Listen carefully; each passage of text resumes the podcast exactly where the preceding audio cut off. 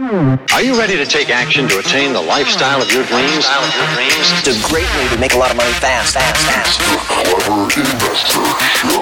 What's up, guys? Welcome to the Clever Investor Show. Super excited to have you guys here. Yeah, yeah. You know, it's not every day you get to, to be blessed with the presence of TV superstars. Come on, dog. Hey, um, Let's do it. it is happening. It's a beautiful thing.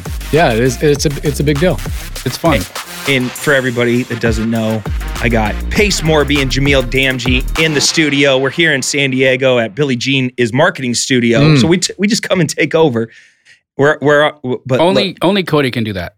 well, you know, For real True. though, I True. think about this once a week. I'm like, you know how much money I make on a monthly basis because of everything Sperber did like 10 years ago, 12 years ago, Mm. all, all the shit you went Real. through It's real. a lot for a lot- everybody in the industry. It's crazy. and he's still I- opening doors. I, you know, sorry to cut you off, uh, but I'm, I have to, I have to say this on this show because it's real.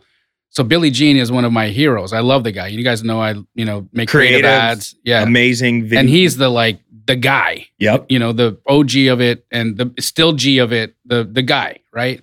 So I've always just had a man crush on Billy, and we just get to walk into Billy's studio here And you're here. and I'm in here and we're doing a podcast. And five minutes ago, I was chopping it up with him, and I just, you know, made it real in my head that holy shit, Cody Sperber can open up a hundred thousand doors for you. Mm. Um, and you know, that's You know- awesome. You know, I did. I I thank you for saying that. I obviously got lucky at a time and a place with the birth of social media and real estate investing, everything melding together, brand building, personal brand.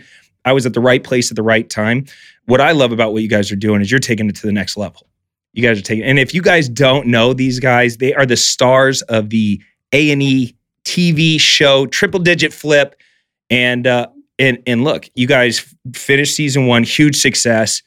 Filming season two as we speak. Uh, already have a bunch of seasons pre-ordered, so the show was a massive success. Mhm. All right, you guys are super successful real estate investors. I want to have just some random ass conversations about how the hell did you guys end up here? Gosh. Because it's a it's a journey.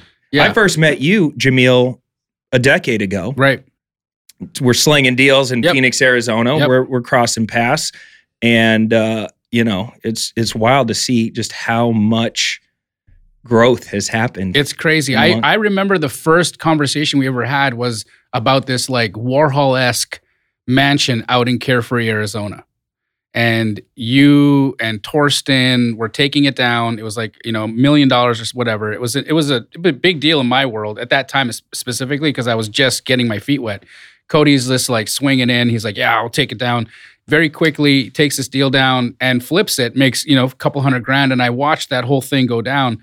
And I thought, wow, this is this is how things get done. You know, you just walk into a you walk into a circumstance or situation, you read it, you see it for what it is, make a decision, pull the trigger, and create an opportunity and take out profits. You learn how to do moves like that from watching big dogs do moves like that. And then you understand this is how you have to underwrite. This is how you have to pay attention. This is how you these are how you pick your partners. This is how you pull the trigger yeah. and then you get out there and do deals, right? And so, um, I, you know, I, you, I, I watched. There was um, a group of guys that would buy down at the auctions. Yeah. And when I first got into the business, I was so fucking naive. I thought everybody was nice. Oh yeah, I thought those it- guys at the auction are not very nice. Well, do you remember that? Like just first getting into the business, you're like everybody wants to collaborate. Oh yeah, everybody wants to make money with each other. This is great. What a fun industry. And then the second big money's involved, they just like hammered the deal, oh yeah. push you around, push you out. And it's just like, oh man. And I learned very quickly from hanging out with a guy named Frank Barry, who is just a G, just a goat. Um, that if you want to be a successful wholesaler, especially in a hot market like Phoenix, Arizona, you got to be tough Yeah. and you got to be you got to fa- you be fast and you got to make quick decisions and so my skills weren't where i needed them to be i had to sharpen them up you Great. know because i lost deal after deal after deal after Right. deal to the point where you just get so pissed off and angry that you're like i'm Yeah. not losing any more deals i Right. gotta go right? yeah Well, how did it? how get many how many deals have you done I'm over five thousand. Over five thousand. I mean, we're we're we're well into I know, I know. That's It's- it. That's. It's crazy. It's ASMR. it's uh, it, it's it's incredible. I mean, you know, they haven't all been juicy deals. You know, some of them you make a few thousand dollars on. Some of them you make a hundred thousand dollars on. So I'm not gonna front and say that they've all been just home runs. There's been a lot of base hits. They've been there's been some punts, bunts. What is it? Fuck, I don't care. Both, bro. Both. It's, Both. It's been some gunts. We've we've Yeah. had, um, but it, you do what you do, right? You you you work hard, you try, but it's you know a, a big number. I'll say this: the volume of deals that I've done is fun, but it pales in comparison to the relationships that I've made in doing that volume of transactions. I mean, I've just interacted with some of the most incredible people. One of them being yourself, the other being Pace and just look at how the relationships have taken my life to another level. Those 5,000 deals have done nothing for me except pay some bills and and you know financially give my family some stability. Yep. The relationships that have come from those 5,000 deals, they have blown my life up. So how did you guys meet? I slid in his DMs before he Oh, even that's a knew real. it. That's a real story. Yeah, it's a real story. Before he even knew what DMs were, Homeboy didn't even have a post on his Instagram. He had a picture of an owl as his as his uh, moniker. Solid. And I was going through some. So my back history is I was a contractor for ten years. Did seven thousand renovations before I ever did a flip on my own, because of the lack of mindset that I had. Right, I was just taught as a young kid. My dad was a contractor. Work with your hands, make money. Work with your hands, make money.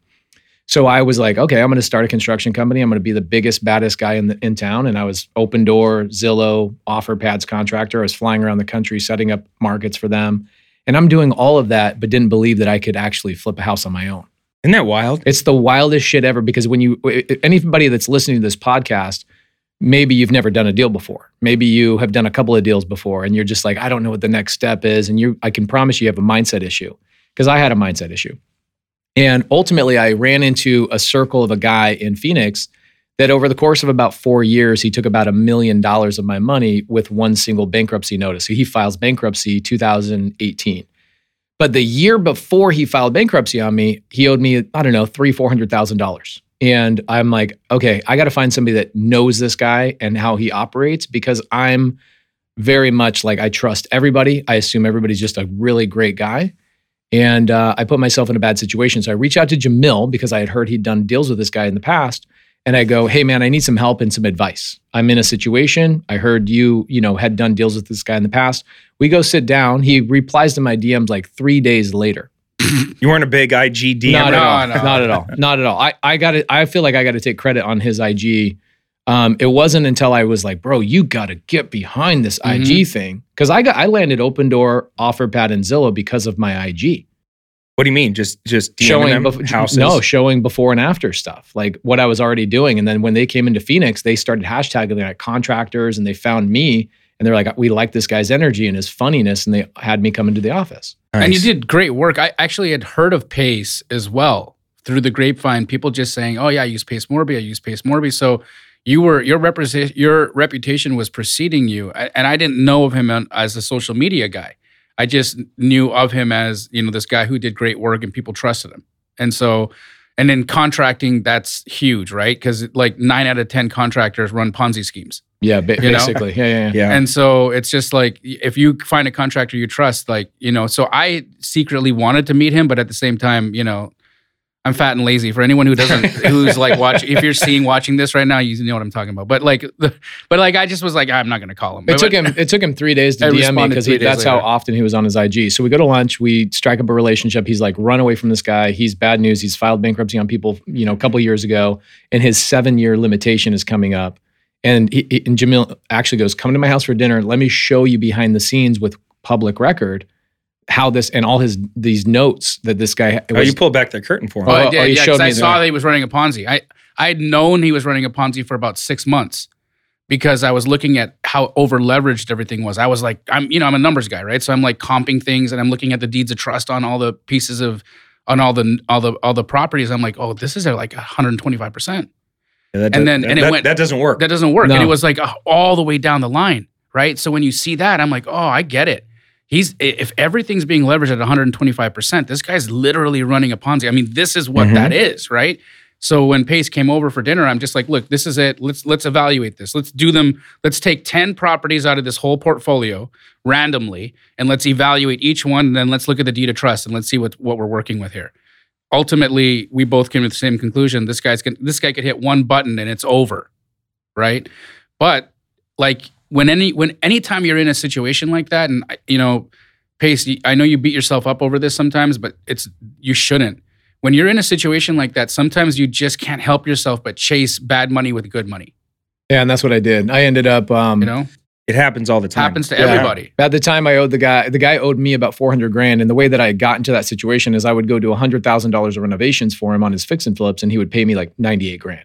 Okay, cool. Next month, do another hundred thousand dollars of reno, pay me ninety seven grand, and it just started, you know, adding up. But when you're doing a million, a million and a half dollars a year in revenue with somebody, and they, you know, they're shortchanging you two percent, three percent, it's no big deal. But he knew what he was doing. So he got me into the his he got his hooks into me for about a hundred grand. Then it started being ten percent. He was shortchanging me. Fifteen percent. It was always like, "I'll get you paid on the next five flips. I'll get you paid on the next ten flips. I'll get you paid on the next thing." And by that time, I'm hooked, right? So I had about forty-five rentals at the time. I was building my dream home at the time, and um, he comes to me. This is about a year after Jamil and I had that conversation. This guy comes to me. He goes, "Hey." I've got this plan to get out of this whole thing, but I need another half a million dollars. And I know you've got all these rentals and da da da da da. So I took my wholesaling revenue because at the time I owned a Homevestor franchise as well. And so I took my revenue from my wholesale. I took my rental. Um, I sold a bunch of rentals and I took that money and I went and poured into this guy's construction, even after Jamil's like, run for the hills. And I put another half a million dollars into this guy's pockets. And about a month after I had done that, he put all the houses on the market. I wasn't in any lien position. Oh, no. He sells all the houses, sends a, a bankruptcy notice to me and 16 other people to the tune of like, no, I'm sorry, 42 people to the tune of 16 million. And for me, it was about a, I lost about a million. And um, in that situation, I had 180 guys working for me between all my crews. And so I had no way to pay payroll because he'd promised me like, Yeah. I'll get you paid next week or next week. And it was just turning into a thing. So I sold my my house I was building. I was 80% of the way done. I sold it through Jamil and he got me a couple hundred grand. It got my payroll made, it got everything made. And I told myself I'm never going to work for another human being ever again. So for for me at the end of the day, I don't beat myself up over it. I just was like, what what was wrong with my mindset that I thought that my security was in working for somebody else? Mm. Mhm. And it was the greatest thing that ever happened to me because now 1% of every activity I do every day, I hate to say this, but it is true, is to rub this human being's face in shit. I mean, motivation comes in different Yeah, shapes there- and there forms, go. you know? I There mean, I think there's a lot of people that can relate to that feeling of being bullied, picked on, sidelined, taken advantage of, done wrong, Right. and using that as great fuel to get kick their ass in gear. Well, here, here's what it did for me. I immediately was like, okay, I just sold my 42 rentals. I already knew sub two and seller finance. I'd been into into that world a little, little bit, but it, it wasn't enough um, because I had credit and I had cash. Right, I had cash flow into this business, so I could go buy a rental. I could go do a BRRRR with cash. So I immediately go, I'm going to get back to 50 rentals. I'm going to do it in six months, but I'm going to do it all with creative finance. And I talked about it every chance I could on on my Instagram and everything. And within a year's time frame, I was the creative finance guy. And Yeah. then people started asking me to go do stuff, and I doubled down, and then I doubled down again. And I'm like, holy shit! Like literally, the last 700 transactions I've done, I didn't use any cash, credit, or credentials. I remember you lighting up with the sub two concept and in talking with Eric Sage and just like um, who's another guy in Phoenix, very creative investor, uh, and watching you the wheels turning Oh, as you started going. This is it. This is the path. I know, and I think you timed the market perfectly too. Oh yeah, You know, like when- absolutely. when everybody and their mamas come in with a cash offer and you're coming with a creative terms offer saying I- i'm not going to mess with price you want price i'll give you price you give me terms All day. Is is brilliant all right so real quick since you're the sub 2 king Yeah, yeah. um, let's just for everybody listening that has never heard of a subject 2 break it down real quick So uh, people p- people basically um, don't understand sub two because when I say I'm going to take over somebody's payments, right? They don't understand it in housing terms because they don't understand mortgage and deed are two completely different things, and a lot of people don't even know what a mortgage and a deed are. Definitely don't know what a deed is. So here's how I break it down. Let's say you go buy a brand new car off a car dealership, right? You bought it for thirty thousand dollars. You drive it off the dealership. What's it worth?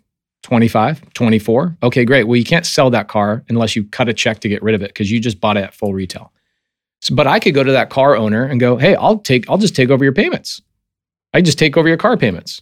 That's buying a car subject to. So I don't go to their bank, I don't qualify, I don't get a, go get a loan. I just go, "Let me take your payments."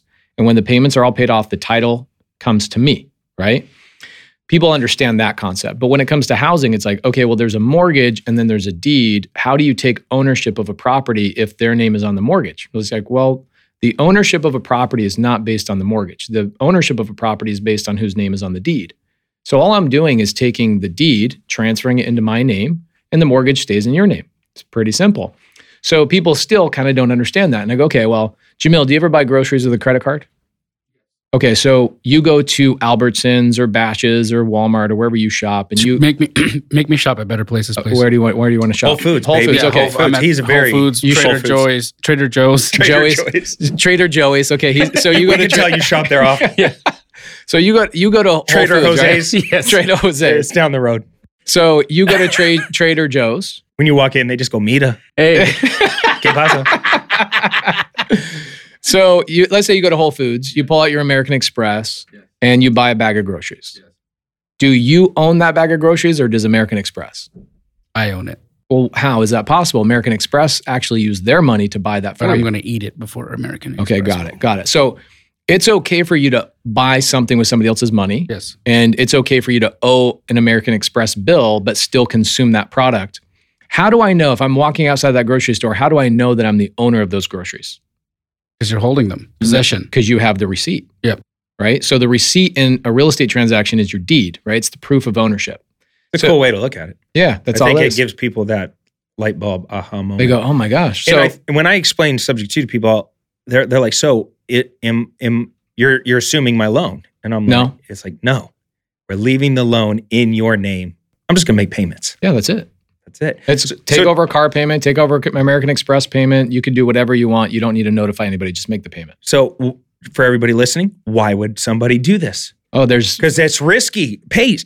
How do I know you're gonna make my payment? You don't. I tell people all the time if I get abducted by an alien, we're going to set up the paperwork in a way that even if I'm pulled off this planet, the you're taken care of, the house goes back to you, whatever you want, we can structure it. I've structured deals where people go, "Well, I'm 90 and I've got this mortgage. I don't want the house back." And I go, "Okay, great. Well, who's your next of kin? Do you have a son? Do you have a daughter that would want this piece of real estate?" If I default, I'll set up the paperwork that the deed transfers back to your children and you're taken care of. Everything's good. And they're like, "Oh my gosh, that's it?" I go, "Yeah, that's it." a lot of times, um, and I record all this stuff on my YouTube channel. You'll see me talking to sellers every single week, locking up deals.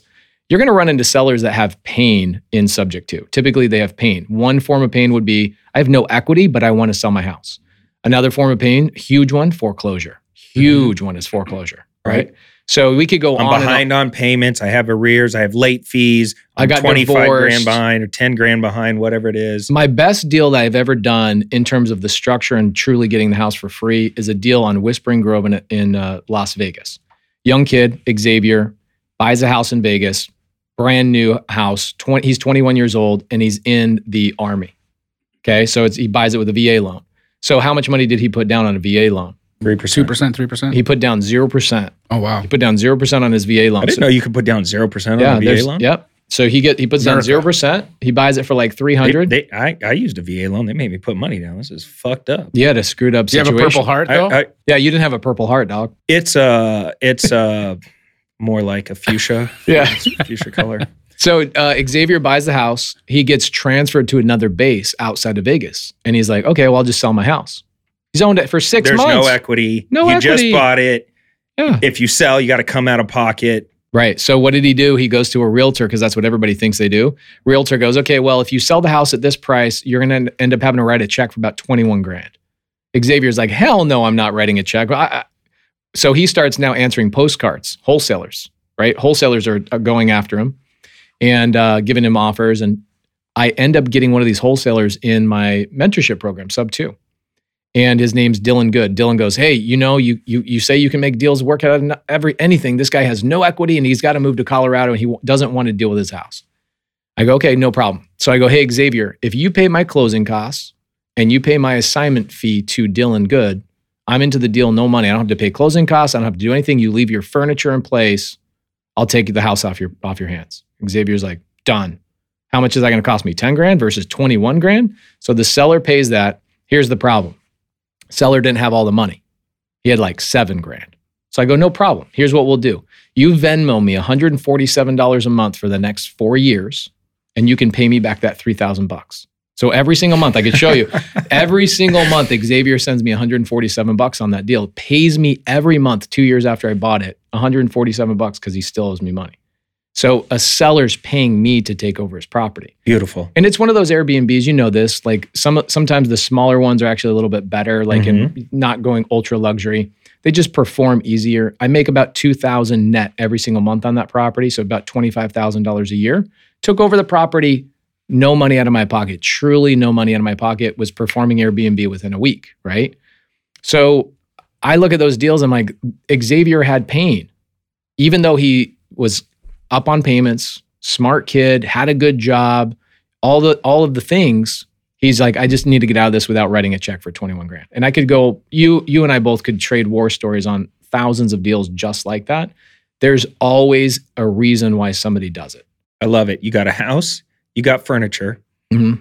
a student won, the seller won, Yeah. Yep. right? Everybody in the transaction win, win, win, win, win. I love it. My mentor used to always say, Sperber, you're never going to have a money problem in real estate. You only have a creativity problem. Oh yeah. And I always thought that was such a brilliant statement. Who was your mentor? Lyle Wall was my first. Lyle Wall. Yep, Lyle Awesome. Wall out of Colorado. He he uh God, I fucking love that guy. Is he still Cha- around? changed my life. Oh yeah. Yeah. yeah. Oh god, yeah, yeah. I talk to him all the time. Every- he's shown me for everybody that can't see this. He's shown me his Venmo right now. His 147. he's very proud. I am very proud of this. It's this. because you created that out of thin air, out of creativity. What it was, honestly, Sperber, because you get a lot of people that come to you too, is like, okay, but you still have to pay closing costs and you still have to do this. It's not a free house. It's like, no, no, no. Let me show you. So I did it on a live. I had about 400 students watching me do it live with the seller. So, you know, when you have a crowd of people around you, you want to just do crazy shit. So I'm like, all right, Xavier, we can get this deal done, but you're going to have to pay me to take your house. Yep. And I struck, he's like, well, I don't have all the money. Okay, no problem. You got Venmo, right? Okay, perfect. Let's pri- sign a promissory note. So I did it live. It wasn't even about the money. It was just to show people it's Every about one of your students started just going, "Oh my god, I'm overcomplicating this business. All I got to do is just figure, you know, throw throw out a thing and see if they say yes. And If they say no, throw out another thing. And That's it. yeah. Did you overcomplicate the business when you first got in? Yeah, I mean, bro, I'm the ultra ultra complicator. I did seven thousand renovations for other people before I ever did my own deal. I mean, talk about overcomplicating. It wasn't until somebody, her, her name, um, she came. She lives here in San Diego, but she was retiring, and she came to me and she goes, "Pace, you do all my renovations as a contractor, and I don't see you investing in anything." And I go, "I, I don't know what the hell you guys do. I don't know where these deals come from." She's like, "Pace, you're doing literally the hardest part of this entire Ninety thing." percent of the whole thing. Doing all the work. and you're Yeah. barely making any money. She's like, I watch everybody just bleeding you dry and whittling you down and saying I'm on a tight budget. Meanwhile, she's like, my average deal, I'm netting 60, 70,000 bucks. So she, what she did, and thi- Times seven thousand deals, and uh, bro, crazy, right? So she goes, I'm going to sell my Homevestors franchise to you on seller finance.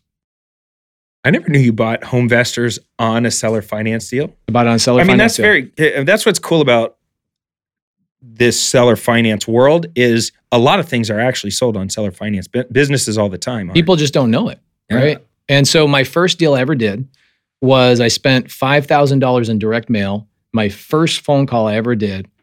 Um, I went to the appointment. Jamil, I did the deal with Jamil, right? Because I had already been dealing with this thing in Phoenix with this guy owing me money, so I had this relationship with Jamil already.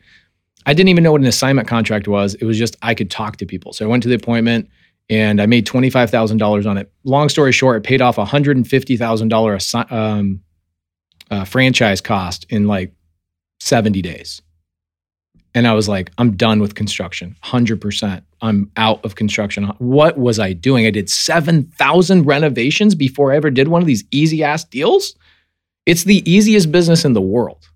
I don't know any business easier than wholesaling real estate. No, no. Wholesale's. I mean, it's with it, the right with the right system and Correct. team, it can be Right. simplified. Right, right, Yeah. right.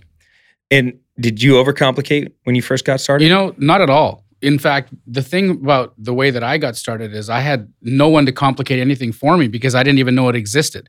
So my story is I got into wholesale in Canada, where wholesaling isn't even a thing. They call it skip transfer. Okay, that's the process or the instrument that they legally use in order to Not to be to confused with skip tracing. Correct. It's called a skip transfer. So what ends up happening is I'm in I'm actually a new entrepreneur in a media company where my business partner and myself were trying to convince people in 2001 that there's this thing called the internet that everyone's going to do business on and they should take their business advertising from the yellow pages and start investing a little bit of money into an online presence. And for $600, we'll build you a five page website with a homepage and about us page, a Yeah. contact page, and a gallery. And you can advertise your www URL and people will come and, and, and do business with you. so we would sell these five page websites for 600 bucks. And we had these developers building them for us. You know, long story short, it's actually costing us $700 to build each of these websites. So it was a loss leader. It was a, yeah. No, So there was no loss leader. he had no other no- there was nothing else. He had no other It was product. just a loss loss. This is a brilliant business Yes. model. Yeah. You're also here's what we're gonna do, boys. Yeah. We're gonna sell something Six hundred dollar websites. for it costs much seven hundred less than what it costs us to build. Right. Everybody's like sitting around the table, Yeah. like, okay, Great, I'm in. great idea. Yeah. Great idea. The thing is, is that when you're getting into business, you don't realize like what all the expenses are going to be. Right. So you think Jamil wanted out of male stripping so Yeah, bad. so He's badly. like, this sounds good. so badly, so badly. I can't do any more pasties. Um, so, so I'm, you know, in this business, it's it, we're getting creamed, and you know, the reason my business partner's not stressed out is because him and his dad are doing real estate, and they're buying these old rundown houses. They're knocking them down and building duplexes, and I'm overhearing them talk about this deal. They're netting one hundred and sixty thousand dollars on. And I try to interject in the conversation, and they're pushing me out. They're like, "Jamil, this is not for you. Let us, you know, go go do the thing in the call center." And I'm like, "No, just let me understand. I want to understand." And again, they're like, "You don't have any money to invest. You don't have a license. You don't have anything you can bring us. So just, you know, you know, stay out of it." And then the dad starts complaining, "Ah, yeah, our biggest problem is we just need another couple of houses. We need some houses to tear down." And you know, immediately I think in my head, okay, if there's something that somebody needs, then I could maybe do that. And so I just asked, well, tell me about the houses you guys are needing. It's like, well, that's easy. We need them to be 50 feet, you know, in frontage, 120 feet in depth. They need to have R2 zoning on them, and they need to be in this part of Calgary, Alberta, which is where I, I grew up. The next day, I'm walking my dog, and I just happen to live in one of these neighborhoods where this kind of redevelopment is happening. And I'm walking down a street that, you know, where I live, and three houses down from where I stay was a house I tried to rent a few months back, but it was like $200 a month out of my budget. So just to give you a picture of where my finances were, right? You're making decisions based Yeah. on 200 $200, dollars. right? Like 200 bucks made or break, made or broke where I was living. I had to, instead of living on the top floor of a house, I had to live in the basement, Hmm. right? So I call this lady who's still got a for inside on her lawn, and I ask if she'd be interested in selling instead of renting. And her number, her her answer was, of course, just at the right price. I asked what price. She said three hundred and fifty thousand dollars. So I, you know, run back to the office. I asked Navin, how much will you and your dad buy this house for? Four hundred grand. Excellent. I don't know what the hell to do now Damn. right? So I know that I can buy something for 350 grand. I know I can sell it for 400 grand. What most people would have done is just said, "Hey, here's the lead, or here's the lady. Oh yeah, and they pay give you me some money." But I- thousand bucks. my mind was not thinking that way. I'm like, how do I get involved? How do I do this? So I do what I know how to do, which is go to the phone book. So I start cold calling lawyers, and I get all the way to S. David Steed, just fresh out of law school. He hasn't got a secretary yet, answers his own phone. And I have a conversation with him. I tell him what's going on. He's like, oh, easy, easy, easy, easy. You need two contracts. One where you're a buyer, one where you're a seller. On your buy contract, you're gonna write your name and or assignee. On your seller on, on the sell contract, you're gonna be the seller. You're gonna bring both of those contracts to me, and in two weeks, I'm gonna get you a check. Do I need any money? No. So hold on. You're gonna you're gonna email me two contracts right now. Yes. Well, actually, I'm only gonna email you one because it's the same contract. I'm like, okay. you're gonna buy the house, and then you're gonna sell the house, and you're gonna bring both those contracts to me, and in a couple of weeks, I'm gonna have a check for you. And literally, that's what happened. So I made after the attorney's fees just under forty-eight thousand dollars, and that was my first deal. So I couldn't overcomplicate it because I didn't have anything to complicate. It was I thought I invented wholesaling. He's walking a little tall. First off, you definitely invented walking for dollars. Yes. No shit. he's no like, shit. he's like, I can't afford a car, but I can walk for dollars. Yes, yes. And it was great. Like I was so broke at that time that that cashier's check that I had, I was scared to cash it.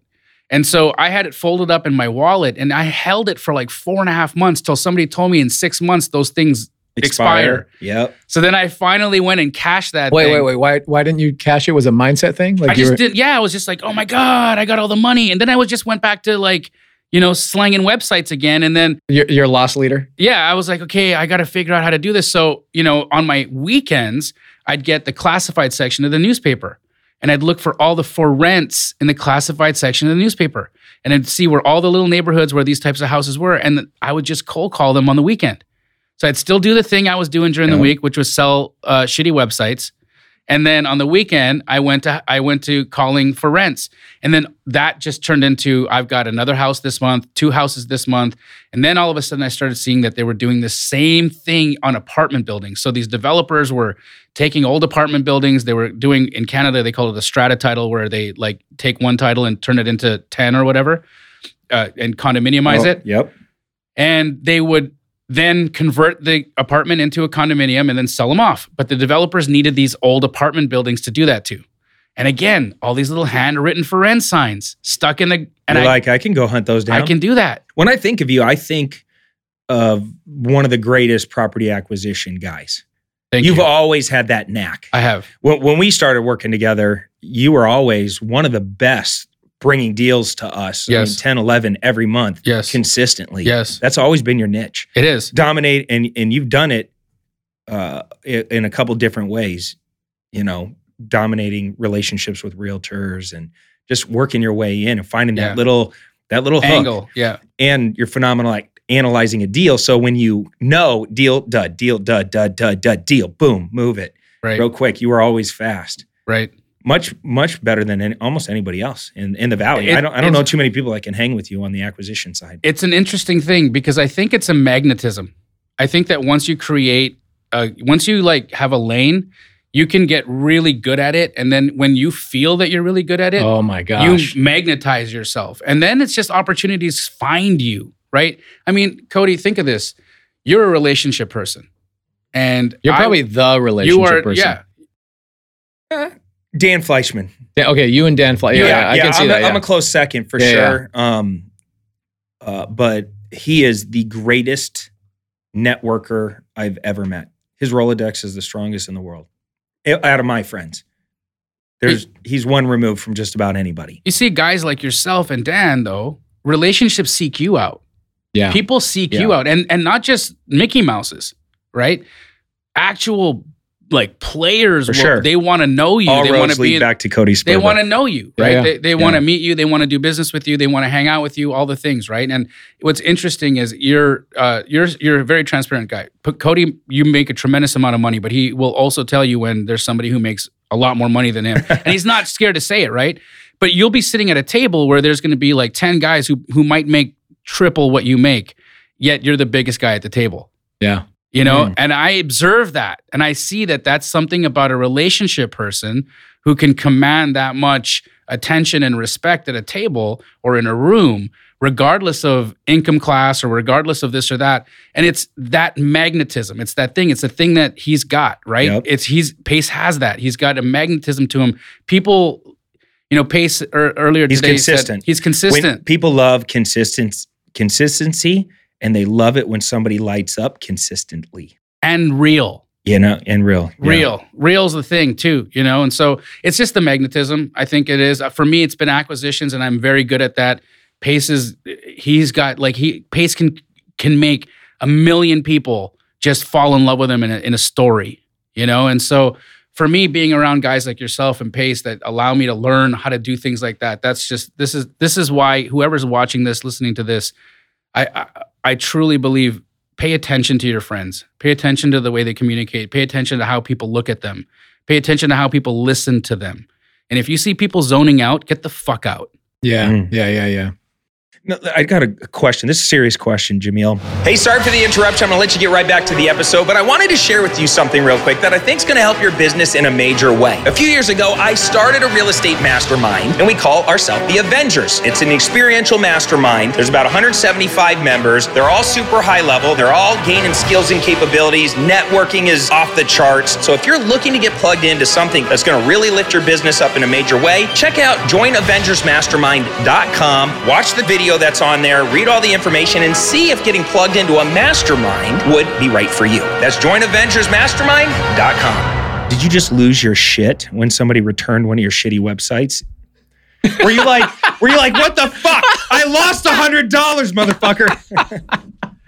Oh, Are you just like, just, I can just picture myself bouncing, bouncing off the fucking walls, just being like, I hate everything right now. It was really Real estate is the path to get out of this. It was Oh such here. So you here just to finally like button up that story. so my business partner in that business, the, the- there was a guy, and then there was a, a girl as well that I brought in, and she was my girlfriend at the time, Laurel Lindsay. mm. Shout out, Laura. Shout out Laurel. So she actually uh, did a real. She she crushed it. How how she fucked me.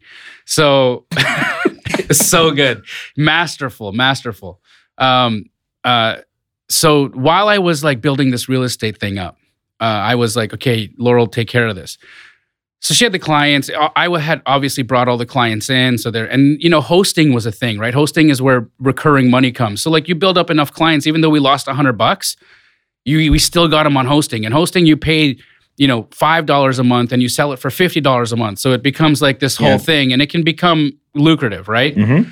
And so she's and she's like upgrading and selling new things and doing all the things. And you know, she, she did a good Is job. she- was she running a trap where the money was going to a separate business that she was controlling? so how she did it? I'm was trying to so think good. of like I'm trying to think of where could he she screw him over. No, well, this is the greatest. So I she, don't I don't know the I story. was- I have traveled in- the world yeah, with I this guy. never don't talked know. about it because I didn't. I didn't want to. I didn't want to talk about her. But I'm not Laura, Laura, are you listening?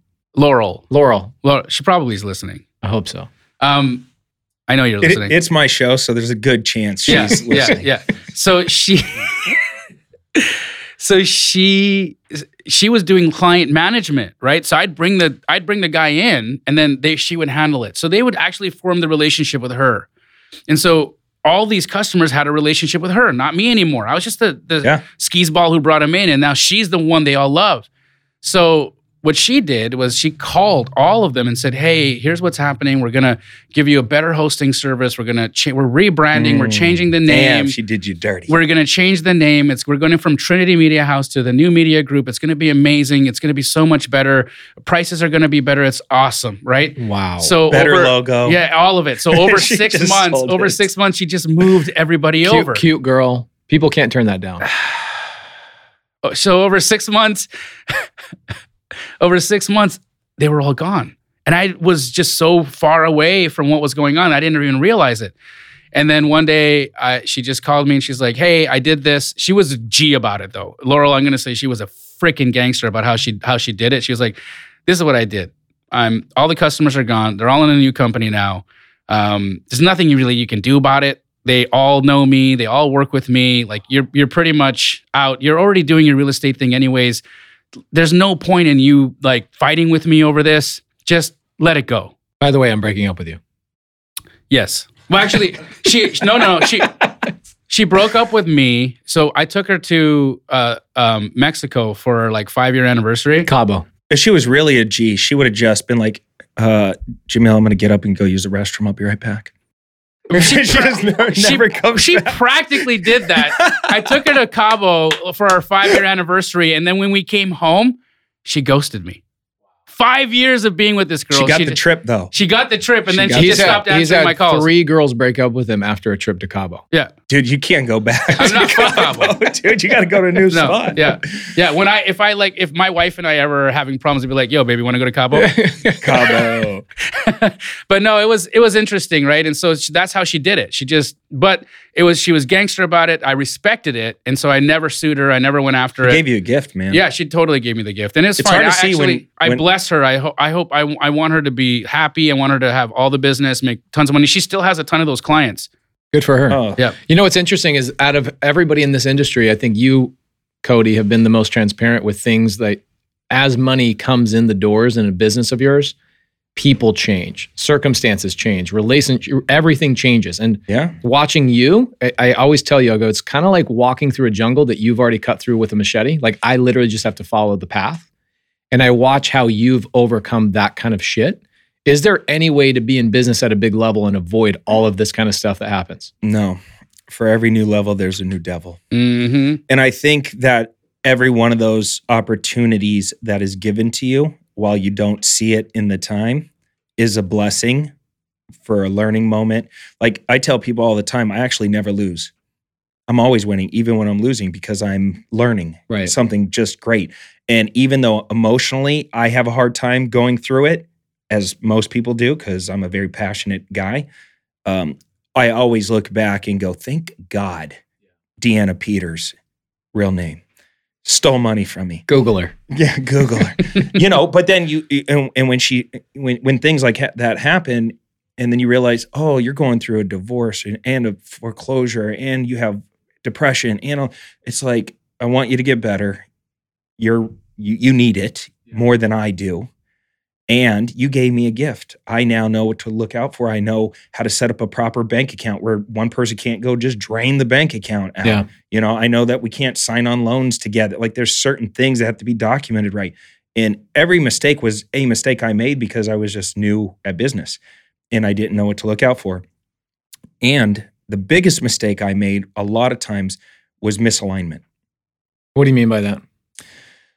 Well, I just feel like it's a very hard conversation for an entrepreneur to have with his team members on like what's in it for you if we do this together for the next 10 years. Right. right? Because like for me, I had some bad partnerships, and when those went south, ne- just like you saying, "I will never do business for other people. I'm going to do it for myself," and you made that emotional mental shift. When you have bad partnerships, it was because I chose the wrong partners. But when they went bad, I said, "I'm never going to partner again." Yeah. Right, which limits me. How do I get? I now now I'm scared to give you equity. Now I'm scared to talk about the long term game with you because Or what's really going on behind the scenes and how much money is really coming in. And it's like Yeah. you're not privy to anything that's really going on inside the business except for your role. Sit down at this desk because I'm afraid that you're going to burn me. uh, yeah, whatever it is, it's it, I I don't even know what 10 years looks and feels like as an entrepreneur. How am I going to have the conversation to make you feel comfortable that if we do this thing together today, 10 years we're going to be killing it. But I I learned that if you are out of alignment, there's no velocity. There's no way you're going to get the momentum for any length of time. And when the money does roll in because you do are good at sales or you have a great product or service, it's very fast to unravel when they're always doing the what's in it for me thing. You feel negative, you feel it it feels very unjust. You feel almost like dude you're taking me for granted. You're not appreciating the opportunity I put for us. Right, right, right, right. You know, and then the resentment happens and and they have their own story. So it do you, Bro, it- I it- always oh, my- this is su- this is It's such a great topic because I tell people I go in a let's say you have a three man partnership. Out of those three men that go home, which one of their wives says that their husband works the hardest in that business? All of them. All of them. Yeah. Every one of them. Right. And as long as like I have that and that conversation voice gets louder. all the Mhm. time, especially as more money comes in the door. Mhm. And then you start seeing Yoko Ono show up, right? Mhm. Yoko Ono comes in, splits up the Beatles, the greatest band of all time, was split up by a woman that had no business being in that room, right? Shout out Yoko Ono. That's a real name, by the way. Google her. Google. Google. So you and and what happens in this world is that I'm sitting down at breakfast this morning with you and your buddies, right? That you have graciously opened the door for us too. I Ballers. okay, they're not just ballers. It's a different mentality, and this is what I, I want to go into. I'm very curious about this genuinely. They're people that money is not actually the goal, right? Mm-mm. Because money comes to them. They have enough money, right? Mhm. Same thing with you. Same thing with you. Like money comes to you. It's not a conversation about money or equity or anything like that. All it is is a bunch of guys around a room going, what kind of dope shit can we do together? And how can we win together? And it's not about like, well, I'm 1%, you're 2%. It's just like, let's all just do it together. Yeah. Right. It's a different mentality. So again, I, I have to thank you openly because I thank you frequently. Like I sent you a text two days ago. I was like, thank you for You're a very everything you grateful person. And I think that serves you well. Well, because it I makes notice me it in my want to do more for you. yeah. And I'm sure this is a feeling a lot of people get because they already love you, but then they feel the respect and they want to do more for you. And I think it's a superpower if you're listening to this. Gift giving, even in the form of words, is a very powerful power. I have a motto. The motto is if you ever do something for me, I'll never let you forget it. Love that. I never let you forget it. Same thing with him. I text him all the time. I love you, man. I appreciate you. And it's like, bro, stop thanking me. Like, I'm going to thank you until the day he, I die. he thanks me, and then he uh, like Pace and I also, even though we are we compete, there's there's a couple places that we're tied together. You know, the TV show being one of them. Um, but I am continuously, month after month, not only financially but creatively blessed. Like he's got a whole media team behind him, right? My my my team's not as robust as his by any means, um, but he will. Shout out to Jamil's team. Yes, yeah, yeah. but Shout out, shout out. M, M, the executive. Real Em- team. Em, Real Emily, team. Emily, she's she's Emily, she's Google her. amazing. She's Google the best. Google her. She's good. Um, so, but Pace will just he will just tell his staff. Like I'll just get a an email or a text message, and Pace will just rope his staff into working for me, and just say, "Hey, today you're doing this for Jamil." Blah blah. We're getting him on this podcast. We're doing this thing. We're doing this thing. We're doing this thing. And it's never. I. It's never. Hey, the night before I was like, Pace, it would be really cool if you could, you know, introduce me to this person. It's never that. I just wake up one day and he feels a way. He just woke up deciding, hey, I'm gonna today I'm gonna focus on Jamil. I'm gonna love on Jamil. Yeah, ri- and- a rising tide. Yep. lifts and then all he does that. And he It's- it's just a great way to operate. and he just constantly and then through the whole day, he's just giving me gifts. Yeah. He's just giving me gifts of opportunity, of creativity, of money, whatever it is. He's always doing it, right? And I I think about that. I think about it. I think about it all the time. And I think, how can I do that more in my life? How can I do that more with my wife? How can I do that more with my kids? How can I do that more with my staff? Because it's contagious. I I get probably once a week a text from you. Mm-hmm. Mhm. I, I haven't gotten anything from you yet, Jamil. So I'm just Because it's hold his let me check my thing. phone. It's Let me his check my thing. you can steal Hold it, bro. on. There's nothing. no, I don't. I don't have anything. But for I'm just kidding. You actually do. You, So, you've done it a couple the times. point and the I- I've point of the story the point of the story is this so we go to breakfast with you and a bunch Do you guys just send each other like dick pics all day long? Just like He just, sends he sends me pictures of Laura. oh, yeah. that's not. Yeah. bikini photos Look how hot my pregnant yeah. wife is. Yeah. Oh. Yeah, yeah. So we're we're at bre- Did you say I'm going to play that clip in slow Please do it. Just him. ah. the fact that you love your pregnant wife that much. oh, I'm obsessed I'm like please don't He give loves birth. her pregnant. He loves her not pregnant. He loves getting her pregnant. he loves all the things. the Try- I love Yeah. trying to get her pregnant while she's pregnant all of the things that's that's a wonderful relationship. it's good It's so fun to watch you guys on TV too. it's the 'cause best there's a lot of fun. There's great energy. It's funny. Mhm. You're funny as hell. Pace is okay. I'm I'm not funny I'm I'm a I'm a prop guy I, I prop him up to be funny and it's it works perfectly it's great He's a straight man. I'm the straight man He's the straight man. That's all right. So with we're at breakfast and we're having this conversation. These guys are trading ideas that are coming up, Yep. right? And I'm sitting here saying, how amazing is it to be in a circle like this? Like being in a circle like that for one breakfast will make me and my family at some point, I don't know how yet, but probably five to maybe even upwards of a hundred million dollars in my lifetime because you invited me to breakfast. Right. So it's crazy to think like there's a different mentality of people you get around that are like, it's all about all of us winning versus when you're trying to bring an employee into that same conversation, there's some sort of barricade mentally of like, what's in it for me? And all they can look at is the salary that they're making and the work I put in and why don't you appreciate me and da da da da. da. So if you're a young kid coming up through the ranks, right, and you maybe have that mindset, how do you, is there a way you can actually shift that mindset or are you born with it or is it cultivated by your parents? Like, where does that come from? You mean the employee mindset? No, sh- shifting from the employee mindset to being at a table full of guys like that. Well, uh, I I worked for two decades to get into those circles, where by proximity and osmosis, I started thinking like them, hmm right? It's like a collective, right? You start realizing, like, oh, they are operating differently. They're operating from a place of servitude. They're operating from a place of fun, non-scarcity. They they like they like the collaboration. They they lift each other up.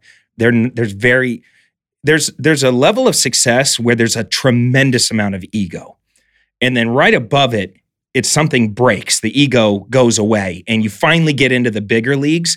And I mean, they're all so successful, and they're and they could walk around like big swinging dicks. Right. They don't though because they've been through that first layer where it do, it feels so toxic that you hate it and you almost want to move out of that neighborhood as fast as you can. It's the people that can finally afford the million to million and a half dollar houses that are acting like they're worth 50 million mm-hmm. dollars but they're mm-hmm. not there yet. And so you have to almost go through that evolution to finally come out to be like, okay, I get the bigger picture. So what and I how to play the game of life. what I'm hearing is that it required you to be around the people that were operating that way Yes. to slowly chisel like your marble and your rough edges off for you to become somewhat like them. Well, you just yeah, and I th- also think when you're having a as an entrepreneur, when you're having a conversation with an employee, nobody wants to be an employee. You never grow up and go, I can't wait to be an employee, Right. right? So first off, I don't call anybody who works with me an employee. Team ever. member. Team member. Yeah. Step one, change the language patterns. Right. Two, get to know them. I was scared to get too close to somebody because I thought, oh, they won't respect me. They won't listen to me. We're sitting here in Billy Gene's office. He is the king of having fun with his team Right. he has broken through that feeling of like, dude, if we're going to do this and we're going to live life and we're going to sacrifice time away from our family, we're going to do this in a fun, energetic, creative way. And he does these really cool things where, like these morning huddles where everybody dances or they tell jokes and people boo you off the stage, like, oh, that was horrible. Or uh, they laugh and they think, oh, that's amazing. And he does these camaraderie type of exercises constantly. Get in the, get in the van, Billy's successful. He has a fleet of cars. He's like, everybody pile in the cars. We're going to the Padres Stadium. We're, we're I got us a a thing, and we're gonna uh, we're gonna watch a game, and we're gonna eat, and we're gonna have fun. If you're constantly breaking through with your team and not putting the guard up and separating the distance, but actually getting deeper with them, having some cocktails or whatever that is for you, where it's like, oh, we're having an experience. We're working out, and for the first time, your team gets to be better than you Right.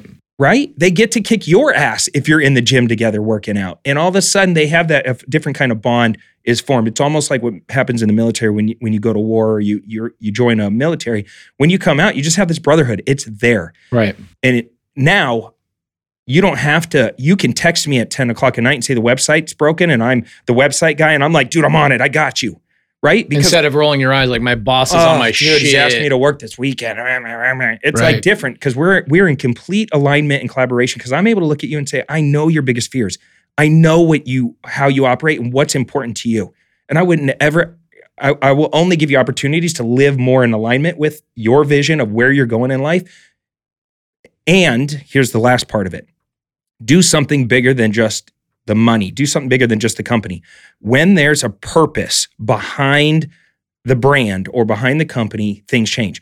For us in the education world, it's like I'm constantly showing my team student success stories, student success, stories. And then all of a sudden, it's like I'm letting them down by not stepping up and making this content better or not putting this out there or not holding a better event or fixing whatever's broken at midnight on a Saturday. All of a sudden, it's bigger. There's a bigger purpose, and it's not about just making a buck. Right. Once you get there, magic happens. It's real. Yeah. That's real. I felt like you guys do a great job of that at KeyGlee. It, it we did. We, we and we continue to do. Of course, as you grow, you parts of that evolve and they shift. And I and uh, again, we have to circle back to Cody because my two business partners were from Clever Investor, right? You have Josiah Grimes, who was was basically Cody's protege. You have Hunter Runyon, who was his star pupil, right? He basically, He started as a student, right? yeah, he, he was a student. he yeah. Hunter, And then Jamil, we met through doing actual deals with Yep. Josiah. And so what's funny, as I hear you talk about homegirl saying, hey, go out there, build a relationship. I told Josiah, go build a relationship with Jamil because I didn't have time. I was so Right. busy. And You were and trying to scale. And, and Josiah left me Yeah. and formed a business with you, which now I'm grateful for because you guys murdered it and became phenomenal. And once I emotionally worked through that, it's so great to see people take the ball further down the field. It, it is. It You know, and that's what's you, supposed to happen. You should feel really proud of it because you see the number, the domino effect of of clever investor. You see the domino effect of your education, the people that you trained. Hunter, it convinced his mom. They were very they they her his mom worked at La-Z-Boy, and she did okay. But Hunter's dad wasn't in the picture. She has like hundred boys. Like not really, but sorry, Cherry. She's got a she got a she got Her a name is Cherry. yeah Yeah. She Um, she sold me La-Z-Boy. yeah That's how Hunter got to me. No shit. Yeah. She sold us La-Z-Boy, and uh, we told her. She said, "What do you do?" And I said, "Uh, "Real estate." And I teach people real estate and how to invest. And Hunter got the bug. Hunter got the bug. Dude, he sold his stamp collection. He was 14 years old. Youngest, Youngest one of my youngest students. Sold his stamp collection. He got $8,000 from his stamp collection and then the mom got a little bit of more money from her credit card whatever. They got into the mentorship. They gave And me all their monies. They gave him all And and, now- then and then he turned that money How'd that work out for him? uh so it went so I think he probably invested 8 $9,000 I mean, bro, they have they have a hundred franchisees. we have a hundred franchises. nationwide. We have a hundred Wow. franchises. Hunter's crushing it. He's you know uh, he's the founding partner. He just got married. He you know and he and he's he he saves more money than all of us. So he's the richest one of us all, right? And he still takes care of his mom. Love he that. still loves his family. He's still like the best guy. But then you look at that. You look at the domino effect of Cody, right? You've got Josiah Grimes, you've got Hunter Runyon, you've got KeyGlee, you've got that whole culture that got built.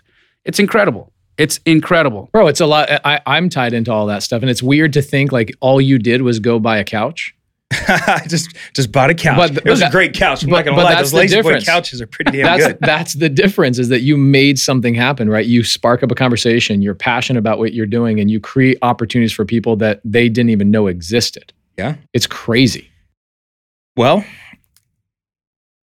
I don't know if it's crazy. I think I just love what I do, and I think when you love what you do, you you Talk embody it. it. Yep. Yeah, that's it. You do. I love what I do, and you love what you do, and that's that's why you're able to stand up and do what do what you guys are doing right, Right. now. Okay, so I have a question. This is my legit question about partnerships and alignment and all that kind of stuff. Have you had partnerships where you bring in maybe an employee in an equity position, right? And then Sure. you've had misalignment, they break off because maybe they felt like they were they deserve more or Josiah. whatever else. That was an that was an equity situation? Yeah, I mean Josiah was my intern, Right. moved to paid team member, moved to 33% partner, moved to 50% partner. And he told me, I mean, I the, the fairness I'll give Josiah is he told me before we even started, I want to go do my own thing someday. Right. So I knew it was in his heart to do it.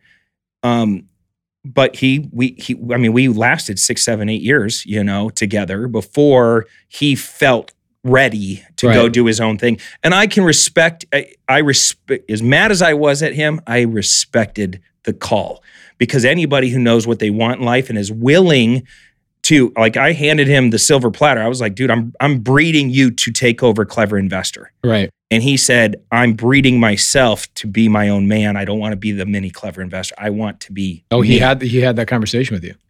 no, but I know that's what he wanted. I Got know that's what he how he felt, and I and I respected it when he made the call because I told Shannon. Not too many people know this story, but um, when I when we were, I was getting ready to go to the Bahamas, and I just closed on a huge rehab, uh, uh, a new build, and I made a million bucks. And my piece out of the partnership, I had part, builder partners that did it for us.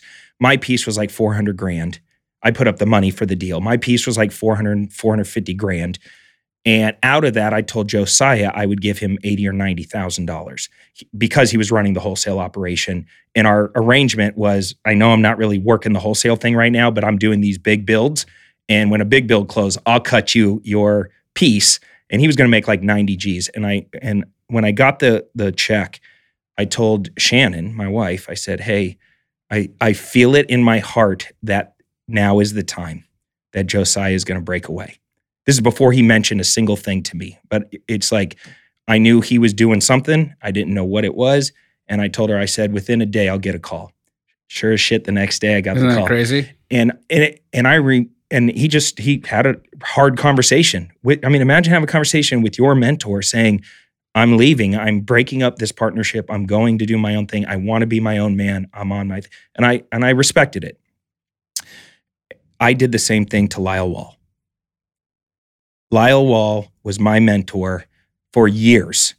And I of and he was so fucking tough on me through, throughout our journey together that I almost got to a place where I was angry at him because our my deal with Lyle, he gave me, and we'll end this podcast super strong on this because it's getting a little long, but I want to I want people to hear this. Um, he said when I when I first met him, I said I want you to be my mentor, and after begging him for a while, he said under three conditions. Do you like baseball? And I said, Yeah, I like baseball. And he goes, Three strikes and you're out. That's condition number one. You talk back to me, you push back on me, you do anything that I don't like, you get a strike. By the third one, you're out. Second one is you got to give me $10,000 by tomorrow morning.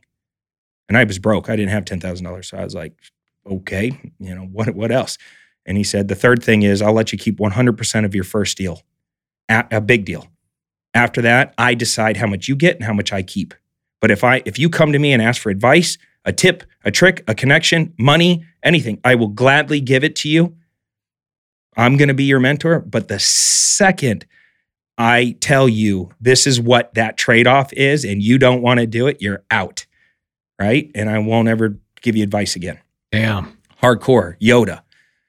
And I made it years and I got comfortable going back to him and saying, "Hey man, we need money for this deal. I got you, Spurbs." And then he would say, "Okay, uh, on that one, I think you're going to keep uh, like say we made 15 grand or something." He goes, yeah, "I think I'll give you 4 grand and I'll keep the rest." And I'd have to be okay with it, right? And sometimes he was super generous. He'd he'd be like, "Okay, you can Take 10. you, you can keep it all." And I'd be like, "Oh shit, okay, cool." So he was just whatever he wanted to do, he would fuck with me. You know, he'd be like, you know, if if I worked really hard, It was like give- he was testing your your Yeah. resolve. 100% he was. you know, he was mad. But over years, I paid him hundreds of thousands of dollars in deal flow. Right, that 10 right, right. grand was a, like an entry fee. That was just uh to see if I was going to take the job serious. Um, and I, I had some strikes. That's for another podcast. You know, I've had some strikes, but I got to a point where it was going on too long and I was using him as a crutch. Mm. And Josiah maybe was feeling like I was his crutch and he wanted to move on. And I was tough on Josiah, just like Lyle was tough on me. I didn't let I wasn't I wasn't a nice mentor. And I don't think you need to be nice if you're a mentor. It's this is business. There's lots of money involved. There's lots of maneuvering. This is a real life monopoly chess game. And I see because Lyle was so great with me, I see things before they happen it was because of that amazing mentorship. And Josiah has that same gift. He can see the pieces of the board and know, okay, four moves, boom, we end up here.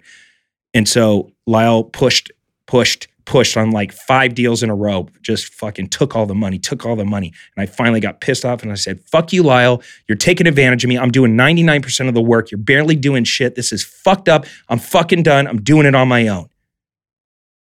Wow. You're out. That was it. No shit. He clapped for you. He goes, took you long enough. And I said, I was so angry. I was like, what do, what do you mean took me long enough? And he goes, dude, I've been putting the fucking pressure on you for the last few deals. So you would finally wake the fuck up and man up and go do it on your own. Wow. And I was just like, oh, why didn't you just tell me? I would have saved so much money. Because you needed the lesson, bro. I wasn't emotionally ready to let go. You needed that. I talk to that guy all the time. And I tell him all the time, like how you guys say thank you. I'm always just like, dude, thank you for everything you've done. Because without you, I wouldn't have that inner it factor, That that, resolve. inner strength. Yeah. Good mentors lock arms with you and care, you know, they don't carry you, they lock arms with you. Yeah. It's a difference. Ooh. That's big. We That's can, that's that's that's a we can we can end on that solid note. amazing. Well, look, we're gonna have to do this again. You guys are absolutely phenomenal. Um, all right. When so- you guys get the new building, we'll come into the new studio, studio do part two of this. Yes. Dude, I would love that. Yeah, anytime. Doors are always open. Uh, Jamil, how do people get a hold of you? You can find me on my IG at JDAMJI or hit up my YouTube, Jamil Damji. That's J A M I L D A M J I. And Pace, how do they get a hold of you? Uh, come to my podcast Sunday night. It's called Sunday Service. It's only creative finance, crazy high level stuff. 7 p.m. Arizona time, YouTube. Sunday service. So they Google Sunday service, go or to they YouTube- are go to going to go to YouTube. Go to in- YouTube, type in Sunday service, it'll pop up. All right, what's your social? Pace Morby. Pace Morby. All right, cool. Um, and you guys got great podcasts. You do a podcast on comping. You do a podcast called The Sunday Service, and then you, Brent Daniels, you guys and Brent Daniels do Wholesale hotline. wholesale, Wholesale hotline. Hotline. So you guys are like just pumping the content out. Bro, I got a third podcast. A lot of people don't talk about too. I, I don't. I pre-record that one, but it's called Get Creative. I only find other people that are doing creative finance deals that are, that are not highlighted, and I pull out the. cra- It's always their first deal has to be a crazy creative deal. Get Creative. It's a dope podcast. All right, never even heard of it. Now, now you know. Yeah. All right. Well, Thank you, Great Cody. episode. Thank you guys for being on. Until next time, we're out of here. Took you Take- long enough. Take care. Comb your hair. Peace. Lock on, baby.